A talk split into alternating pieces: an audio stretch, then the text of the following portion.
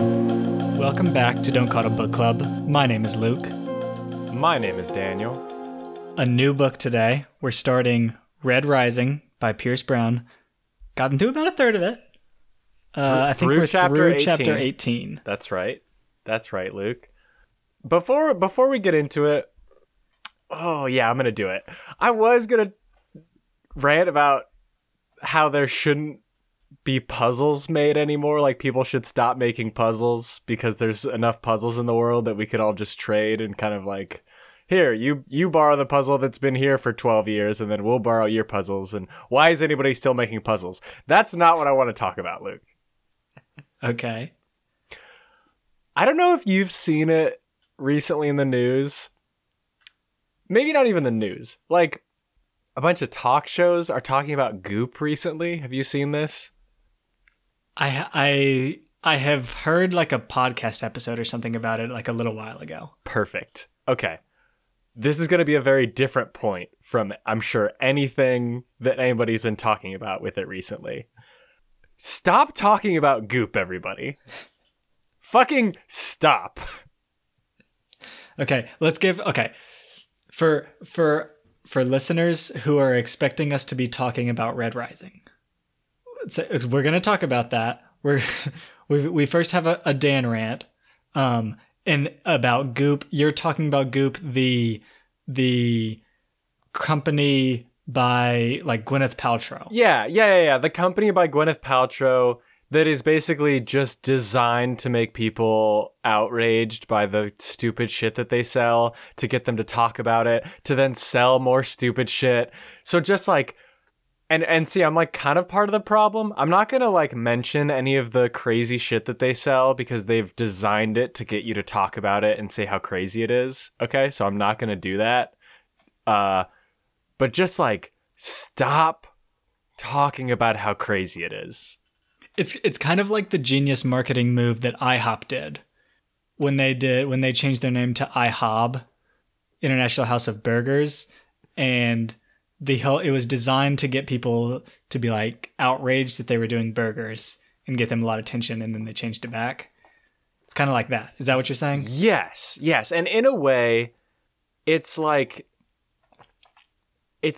any company, okay? This is just a company that has found out a way to get a bunch of free fucking marketing, okay? And everybody seems fine with it. And everybody's like, oh yeah, let's talk about the crazy... Okay, they wouldn't make crazy shit if they lost a ton of money on it, okay? They're making a lot of money on this stuff, okay? So you talking about how crazy it is helping them.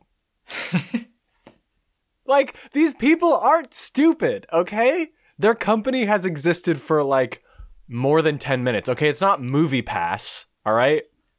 These people know what the fuck they're doing. They're incredibly good at marketing, and they're taking advantage of the media that is just like, oh, look at this crazy clickbait title for a product that Gwyneth Paltrow, you know, from the Avengers is selling.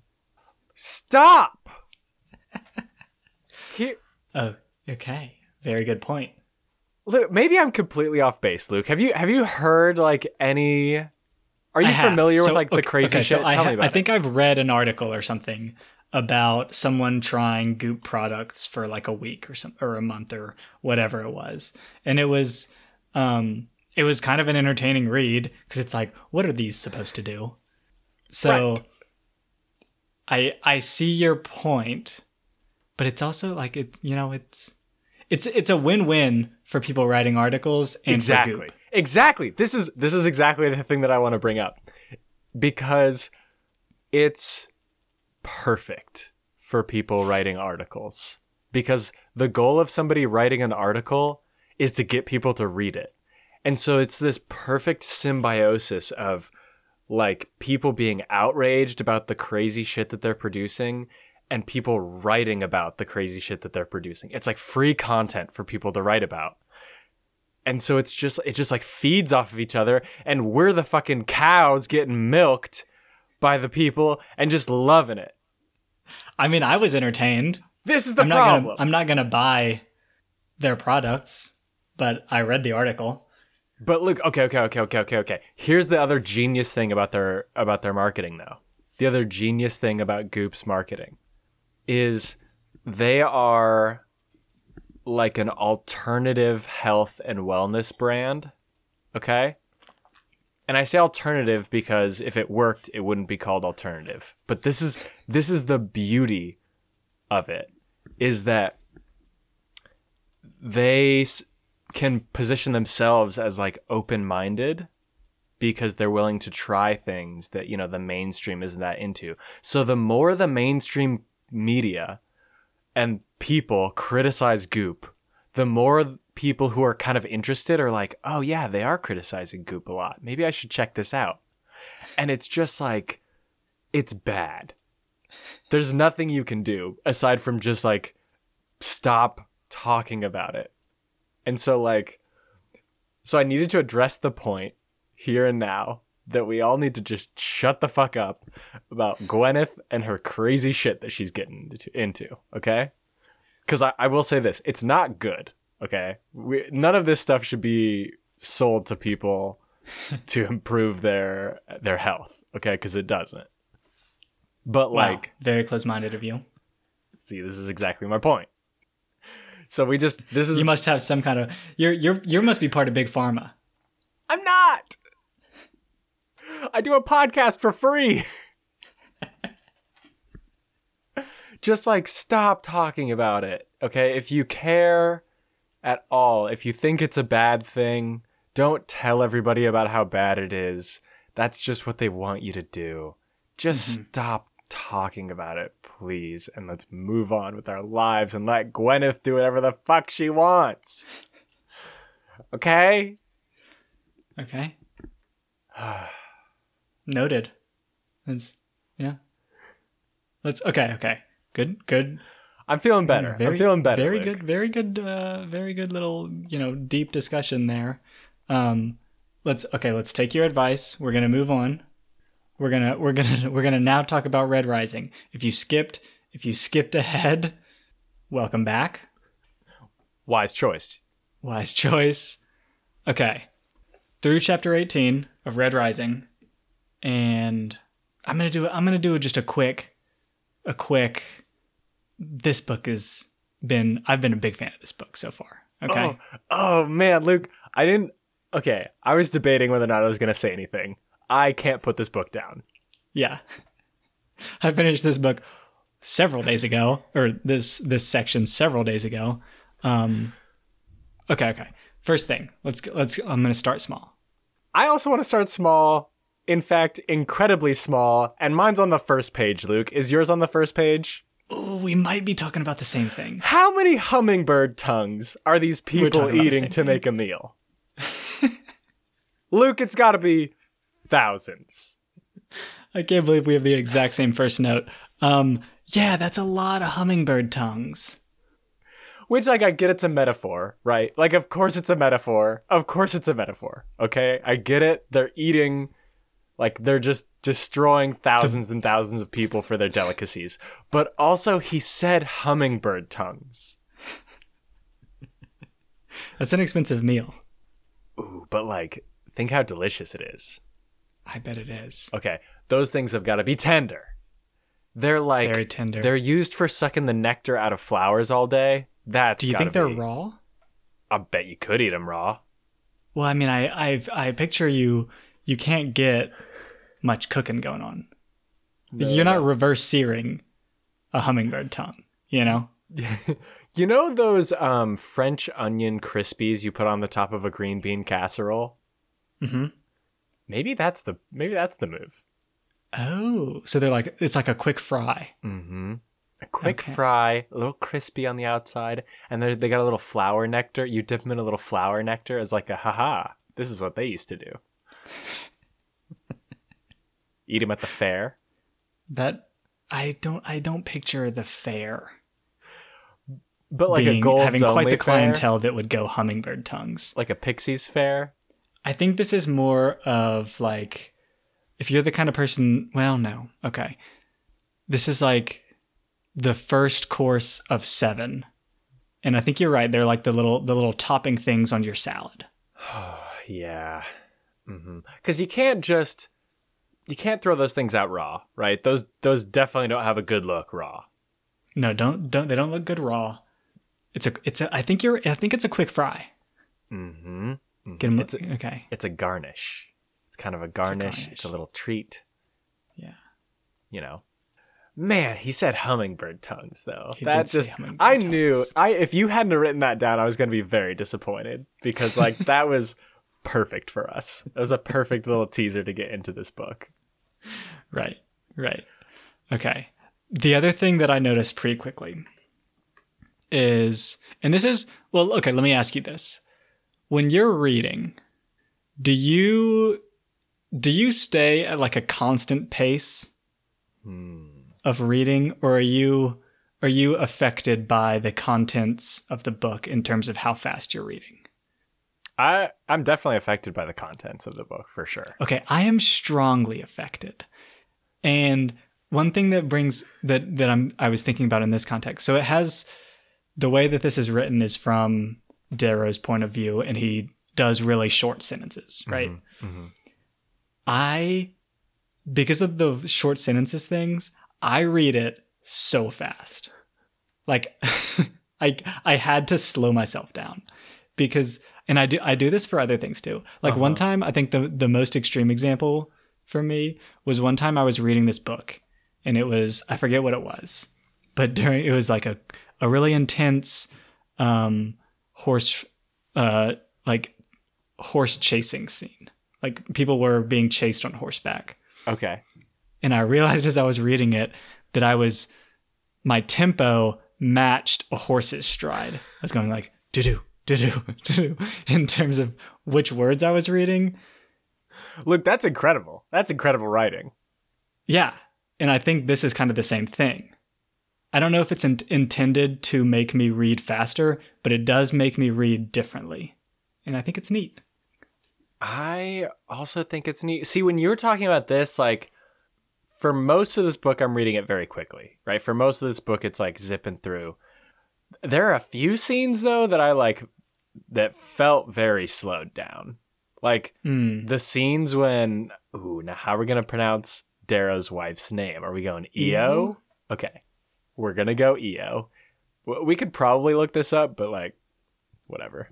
Cuz EO is it like what would be the like would yo or something be the alternative? Like AO? Oh, AO. I'm going to go EO though. Ooh. Okay, let's go EO.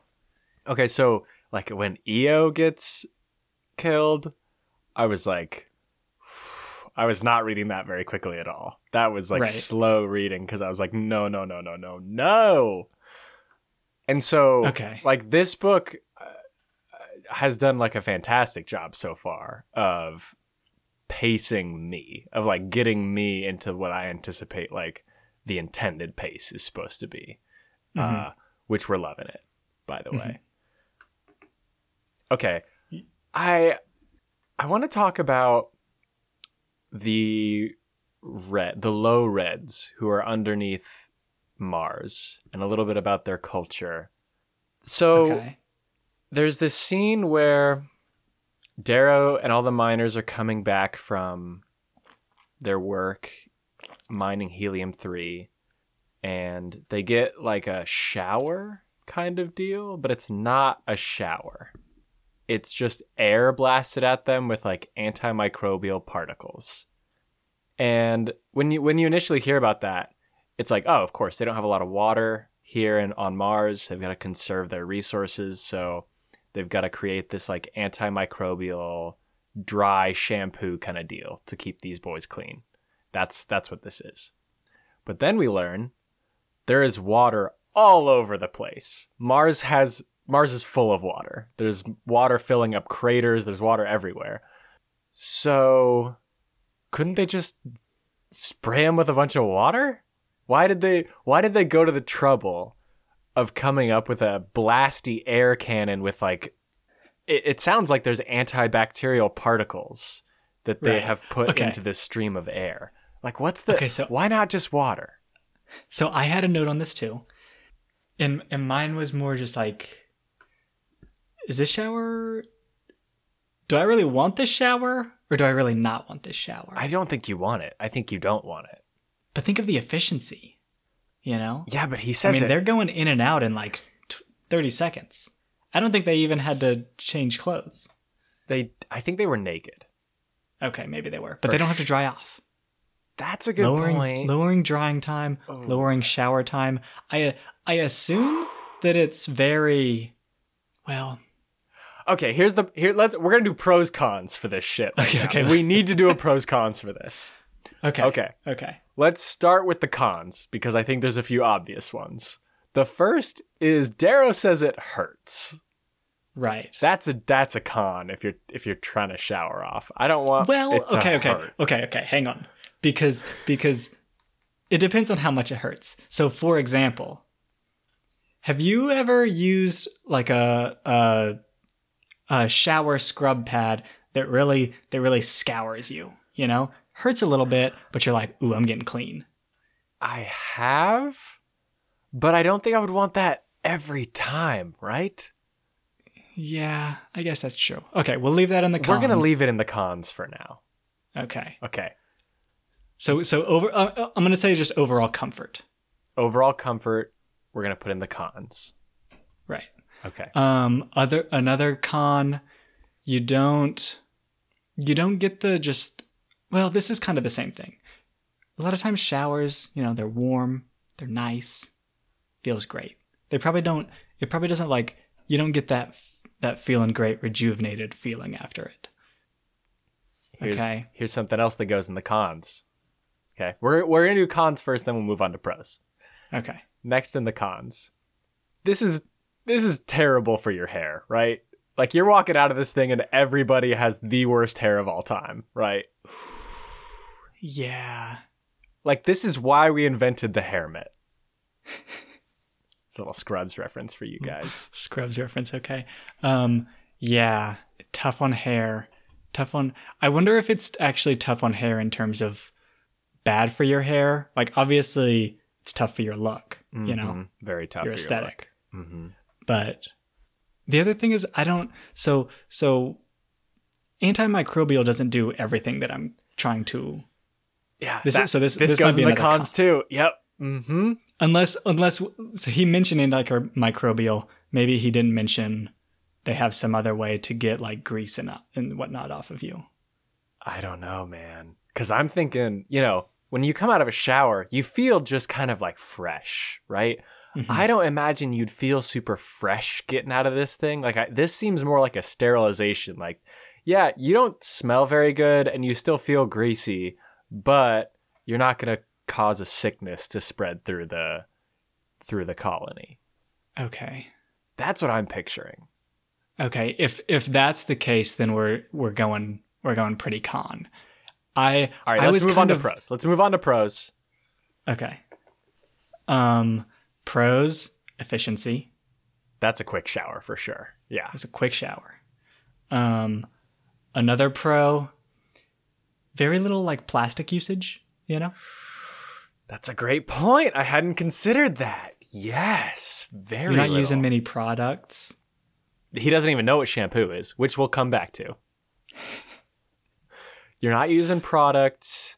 Okay, here's another pro. If it's extremely cold outside, or maybe it's kind of cold in my house and I get out of a hot shower, don't love that. I don't love that at all. Mm-hmm. No temperature change. You're just like, it doesn't matter if it's hot, if it's cold, you're getting clean and you don't have to like hate to get out of the shower.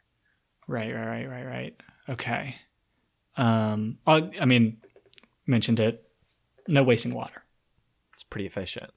Now, I will say for this and for the plastic usage, we don't know where these antimicrobial little guys are coming from. Ooh, okay, good point. So there could be some problems there, but I mean, they probably are just reusing those guys anyway. So right. It's a closed system. Okay. The other thing, you don't have to worry about matching up your scents, you know? Like, you can get all of your... This is a fantastic point. If you want to put on some deodorant, all you have to do is decide on the scent for your deodorant. You don't have to worry about your deodorant scent clashing with your body wash scent or shampoo scent or soap scent or whatever you're using. Mm-hmm. Mm-hmm. Right. You don't want to be smelling like... You don't want to be smelling like an Arctic chocolate chip cookie or something. Right. You know what I mean? Right. You don't want to clash those scents. Or like green apple and some other manly scent. Like those don't go well together. Luke, give us a manly scent. Roaring bear. Yeah, you don't want to smell like a green apple roaring bear. Okay. No. People don't know how to react to you when you smell like that. People are like, "Ooh, who is this guy? What's he up to?" Right. Okay. All right. So do we want this? Now I'm conflicted. I don't know. I think we might have to leave it up to the listeners there, because I'm going to go back and forth. Listener, listen, as you're already doing.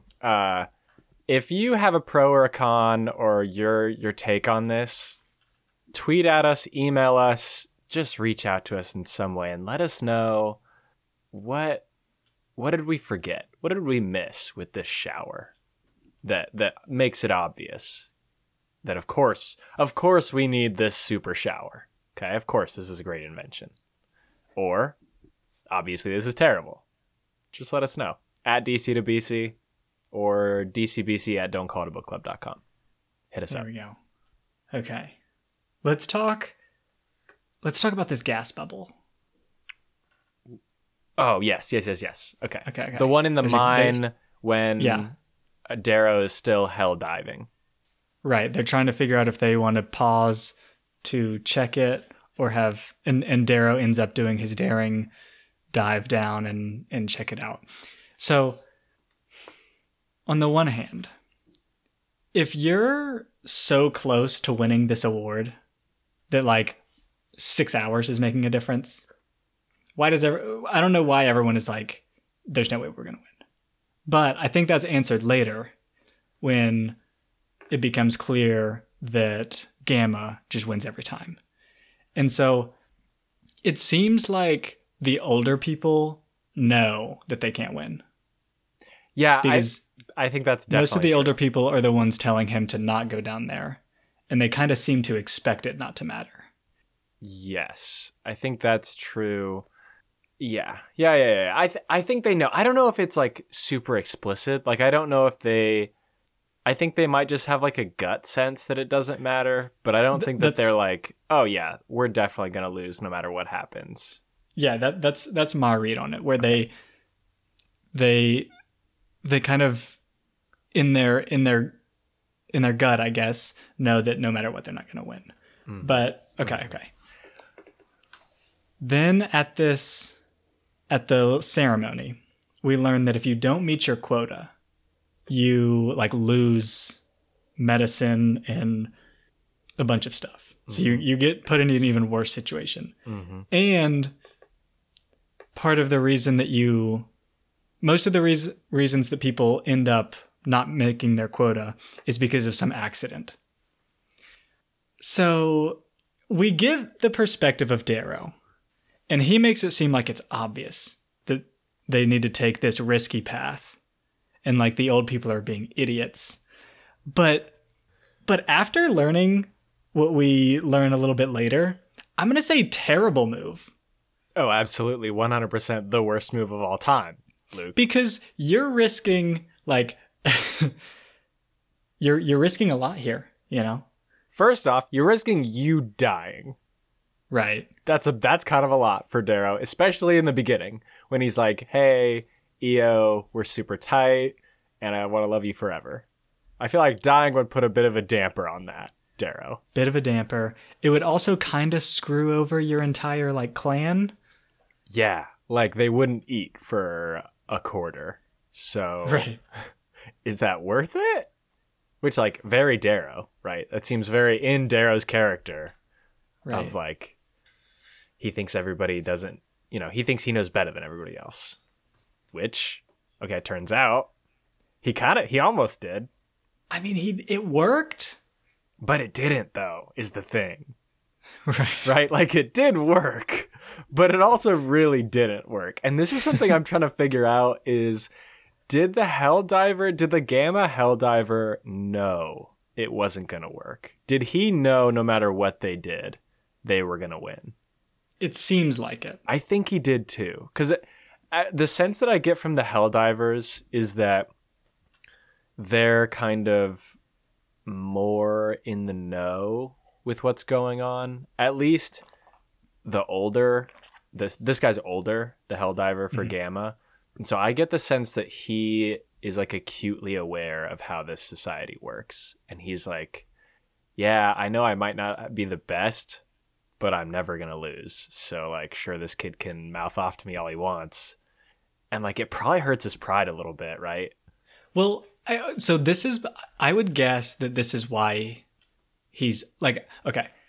It's talked about how the Helldiver seems to be the most dangerous job. Mm-hmm.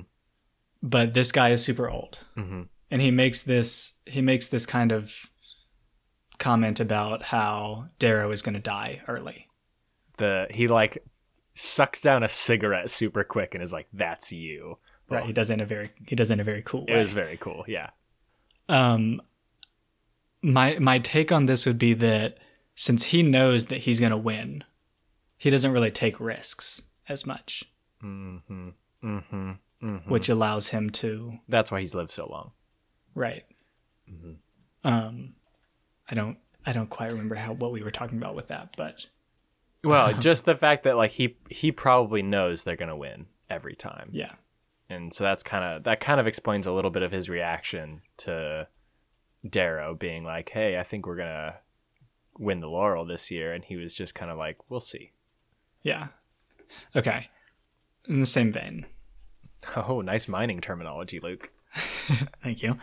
We are kind of thinking that some people in Gamma know that they win no matter what. The old ones have got to, right? Right. And Darrow talks about it a little bit when everyone gets super mad about how unfair things are. That they get mad at Gamma, not necessarily their like overlords. And he talks about how kind of stupid that is, but it's hard not to fall into that. I get it.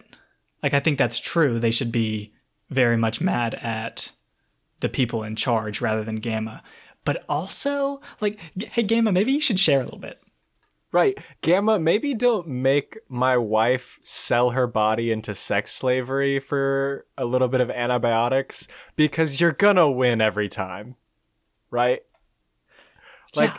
Maybe don't be a dick, Gamma. Everyone in Gamma. What are you doing? Which, all right, now, Luke, there could be another level to this, because it's like this whole thing is set up to have people pitted against each other, right? So if you're Gamma and you know you win every time, you know that the system's rigged, right? So, like... Not everybody in Gamma are assholes. So some of them have got to be like, we should really share this with everybody else. There's got to be some mechanism where the tin pots or the gold that's kind of looking after this colony is like, no. You can't share. There's got to be some mechanism where he's like, you have to be the bad guys. And some you rule. Have to be. Yeah. And that like the Gammas know it, but nobody else knows it. Uh-huh. Okay. There's got to be more going on. The Gammas can't all just be like, yeah, we're the best. We win every time. And you beg from us. Yeah, I think that's probably true. Which, like, okay. This kind of comes back to a problem I have with Darrow's reasoning. Because Darrow and EO go up and they're talking about what their kind of lot is in life, and EO's like, you know, we're slaves, right? And Darrow's like, no, we're here preparing the way for the colonists to come and live. And then he finds out later they weren't actually doing that. You know, everybody is already living on Mars. I don't think it matters. I think you're slaves either way, and it doesn't matter if the whole surface is terraformed and beautiful already, or if it's going to be that way. Like, you're still forced to work for this thing that you will never see. Right. Like, either way, this sucks. This is not good. I don't think it matters whether or not there's a city up there. Like, I don't think that changes anything if he goes up and sees that everything is already done. Like, they're still getting murdered for dancing. Okay. That's true. I think that would be true if they were not being lied to about it. You know what I mean? Like, if... I think the circumstance that they're... Okay, hang on, let me back up. If they're told... And if it's true that they're down there, no one else is here, they're working to terraform. Mm-hmm. And they're and if that's true, I'm going to say that's just as bad as if it's already terraformed, but they know that it's already terraformed. You know what I mean? Like... If they're not being lied to, I think it's the same thing. But the fact that they're being lied to, I think, is what makes it much worse. Okay. I'll say I get where Darrow's coming from, because when they're being lied to, they feel like they have a purpose. They feel like they have some noble purpose, which is the point of the lie. It's to make them feel like, you know, they're valued and they're important to the society. And they're doing this for... a noble reason, right? But it doesn't change the fact that they don't have a choice in the matter. Like, they can't leave, and conditions are terrible. So, like, the lie makes it feel better, but it doesn't change their situation at all. Like, EO is still right whether or not they're being lied to. Like, you're right. We are slaves who have to beg for food and basic medicine and everything. I got bit by a pit viper yesterday, but we're doing this for the human race. It's like, yeah, but like, not everybody is down here in this pit mine. Okay. The other thing about this is the lie I don't think it needed to be that severe.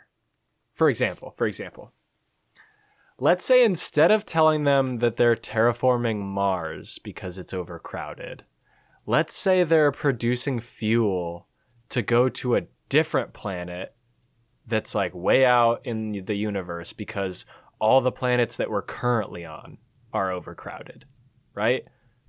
That's like not that big of a lie, right? You could just be like... yeah, we filled up all the space everywhere we are now. We got to go somewhere else. So we need you to work down here. Right. I would agree with you. I would think that it could be managed a little bit better. Mm-hmm. We got to have a better lie. I will say, I'm guessing that they had this. So this was true at the beginning. Yes. Right? Yeah. 600 years ago or whenever it was, this was true. Mm-hmm. So they never changed that. They never changed the reasoning, and they could have changed it to I don't know if they can change it straight from you're currently terraforming to we're now overcrowded. But I do think you're right that you find changes to make the inevitable rebellion that you have to think is inevitable. Of course, you change it a little bit to make it more reasonable. Like a softer rebellion. Because right now, all you have to do to get literally all of the Reds on board with the rebellion is send them a postcard from the surface and be like, wish you were here, XOXO. And they're all like, the fuck? Also, does everyone on the surface know that the Reds are down here? They for sure do. I assume so. Because they get the videos. Right. Mickey... It shows him a video of his wife dying. He's like, check out this viral video, he calls it. What are we doing, surface people? There's no like justice movements by them. Well, I mean, there are. We're like witnessing the justice movement, right? That's what like Mickey's doing. Well, he kind of has his own motives. There's no like popular. I mean, I guess maybe just because everyone is so far below gold that they're... Okay. Well, and like we heard about a black, what do they call them? Like an obsidian person reducing a planet to ash. So yeah.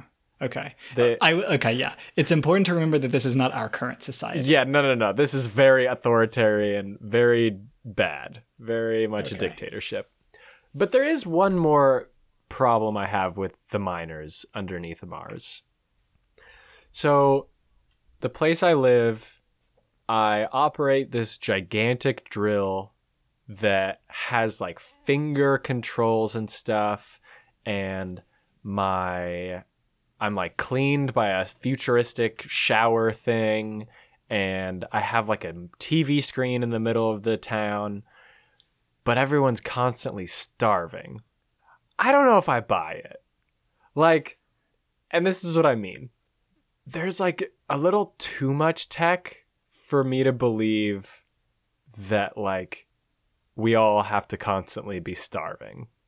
Okay. Do you know what I mean? Like, yes. I don't know if I buy... I wouldn't necessarily say that the amount of tech would make me think this. Mm-hmm. I agree with you that they should be thinking this. So the reasoning that they are given is that to get resources to Mars, it's too expensive. Mm-hmm. I don't know if the fact that there's tech there is gonna like make me doubt that, but I would be like, okay, it's got to be a lot of upfront cost, right? You're not shaving some food on the margins is not like having your cost. Yeah. So I would be a little skeptical of that reason. Mm-hmm. But here's the problem with it, Luke. And I realized this after I was thinking how absurd this is. Like, this is kind of real. Which is like, there are people in the world right now that are surrounded by like beautiful technology and are not paid enough to eat. Right. So it's like, on that point, I kind of get it. On that point, it's like, oh, that's kind of a real thing that happens. So like, all right, book, that's fair, I guess. Yeah. Because also, imagine you're somebody who's working at a factory in China making iPhones, and you like don't make enough money to eat. Okay, that sounds very similar. Right? Like we definitely have enough food for that person.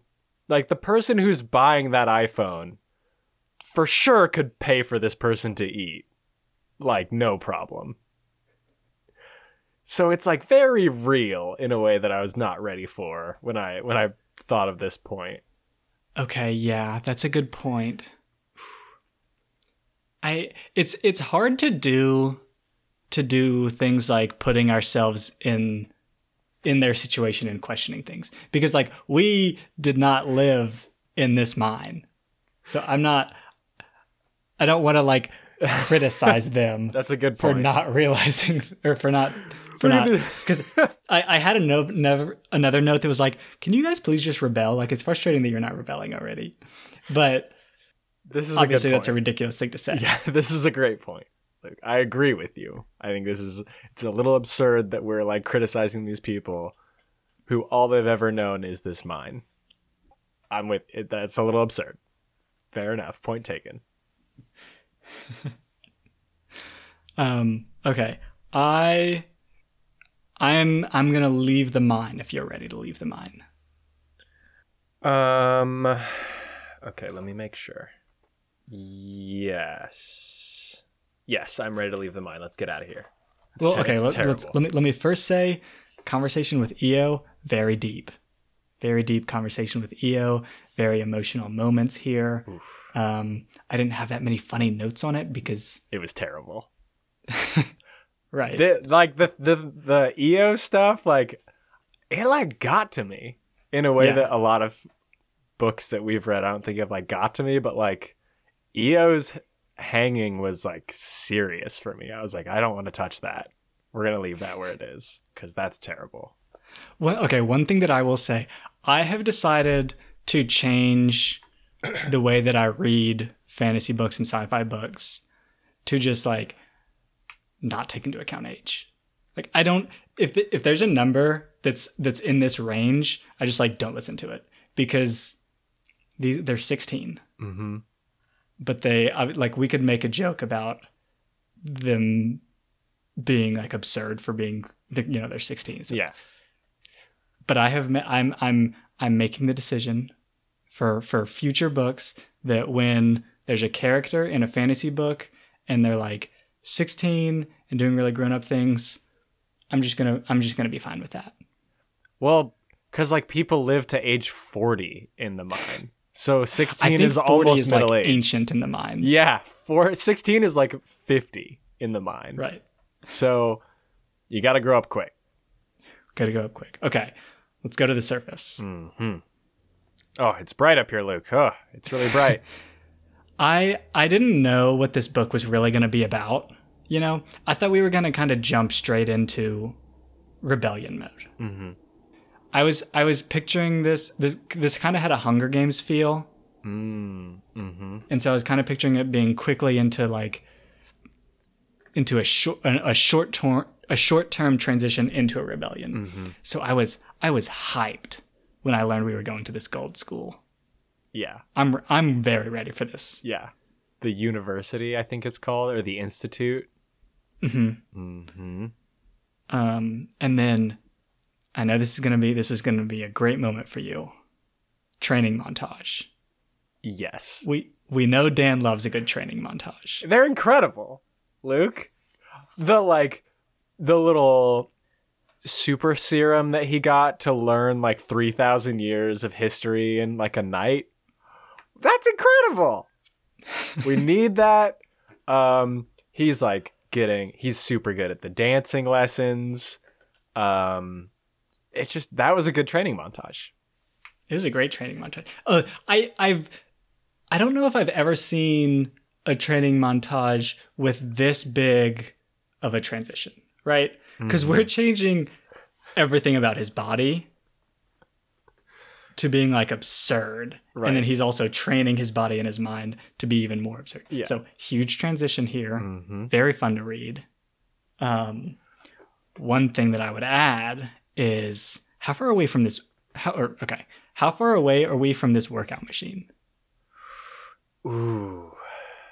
You know, the one, yeah, it's like a, I know, it's like the concentration machine, I think is what he calls it.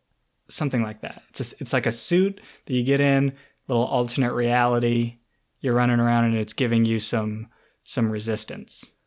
I want this thing. And it's got to be around the corner, right? I'm going to say 10 years.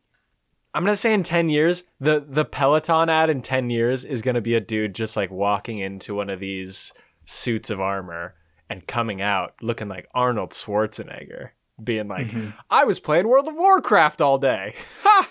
Look at me. Joke's on awesome. You, jocks. I can be sword fighting in there and working out. Yeah. Yeah, it sounds incredible. Okay, 10 years. I think 10 years. Oculus, get on it. Give us a full body suit. We're gonna still be doing this podcast in 10 years. We're gonna be big enough to get an advanced copy. We'll let you know how it is. Future selves, if you're still doing this podcast in 10 years when the concentration machine exists, what are you doing with your lives? Come on. You need to do a VR show. Okay. Okay. Speaking of the training montage. I don't know if you saw the movie Gattaca. This is like a 90s movie. In the movie Gattaca, like, society is divided between people who are like genetically modified at birth and people who aren't. And the people who are genetically modified have like good positions, and the people who aren't have like bad positions. So it's like pretty similar to how this society is stratified. And in Gattaca, there's also a scene where a guy who's not genetically modified goes through a bunch of surgeries and trainings to like become one of these elite people. And I was just getting such strong Gattaca vibes from the kind of upgrade scene from Red to Gold for our boy Darrow. Mm-hmm. And you also mentioned Hunger Games, which I was getting some Hunger Game vibes to initially. This book is like an incredible amalgamation of so many things that we've either read or are really popular. There's like the Hyperion stuff where the golds are kind of like stuck in Roman times, you know, where they're like idolizing this ancient culture. There's like a little Name of the Wind, Ender's Game situation that we're in right now with the Institute, a little Harry Potter situation where you're making friends, making a few enemies. I will say the difference between this and Harry Potter is that Darrow wants to murder literally everybody in the school. So it's a little different there. Slightly. But this is just like a beautiful blending combination of like all of these super cool sci-fi properties that I am super into. I'm loving the mix right now. Yeah. I am too. I'm a big fan of like the school vibe for a lot of books. And I think this will be similar, but I am hyped for a little bit of a, I think there's going to, it's definitely a little bit different, and I think it's going to be good. Yeah. Any kind of a school. Okay. There's two things Dan loves. The first are training montage. The second is kind of a school scene where the rules are not really hard and fast rules. They're meant for you to try and get around them. They're meant for you to kind of like figure out how to win in competition with everybody else. Like those kind of schools are very cool. We like where you get rewarded for breaking the rules successfully, exactly, in the correct way, in the right way, being smart about it. Yeah. Okay. Like when great little moment here. The one guy that's interviewing Darrow punches him in the face and is like, "Punch me and you're expelled." He kicks him in the shin. We love that. Great little moment there. We love that. Yeah. Okay. I have a little. I think this is during the speech, the Arch Governor's speech. Mm-hmm.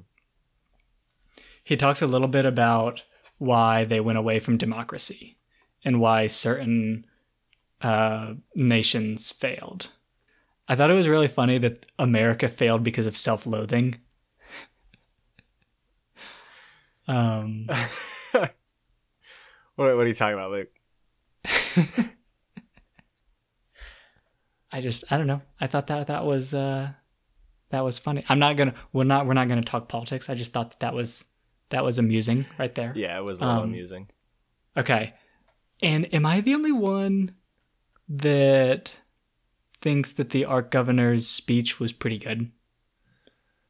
If you're coming from the perspective of a normal gold kid, rather than Darrow's. Right.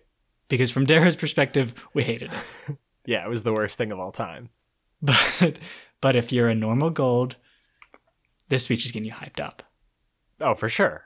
Which is like the problem with this society, right? Which is the like thing where it's like, if you're a red hearing this speech, you want to murder this guy and literally everybody around you. But if you're a gold, you're like, hell yeah, son.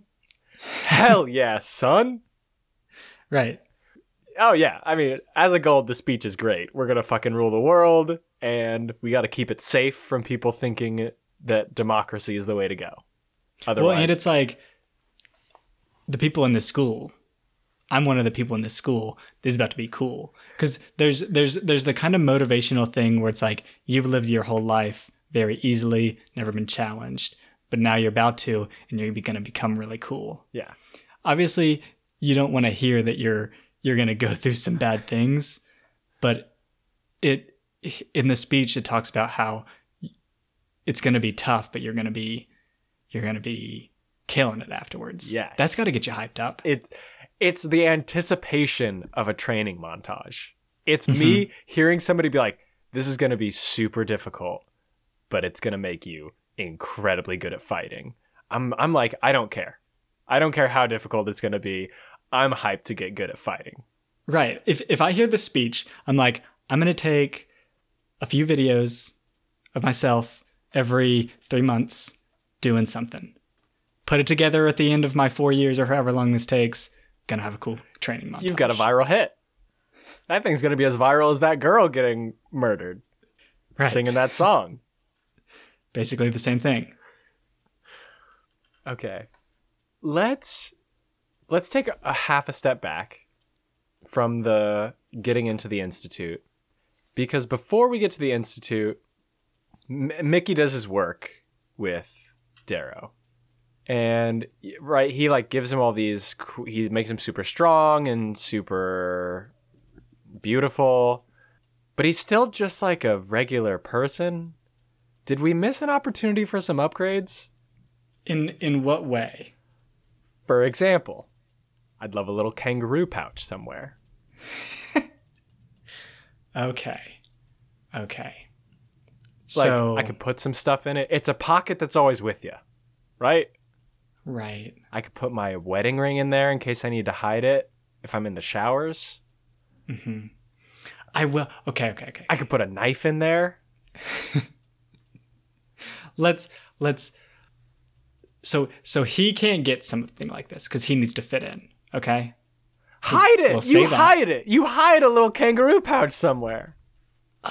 Okay. But keep in mind that one thing we know about the Gold Society is that there's no modesty, right? They're naked in front of each other all the time. Okay. All right. So I think we're limited. I don't know if they can do anything, but if you're not going for this goal of being a gold, little kind of rhyme there, you got to be doing some crazy stuff, which we see. We see a little bit.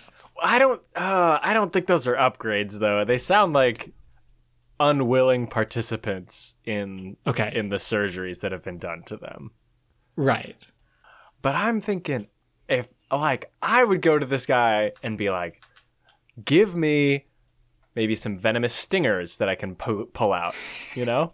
Little scorpion stingers I can whip out if I need to. They're hidden most of the time. You know, maybe I've got a little stinger I can whip out. Gotcha. Give me an upgrade. Yeah.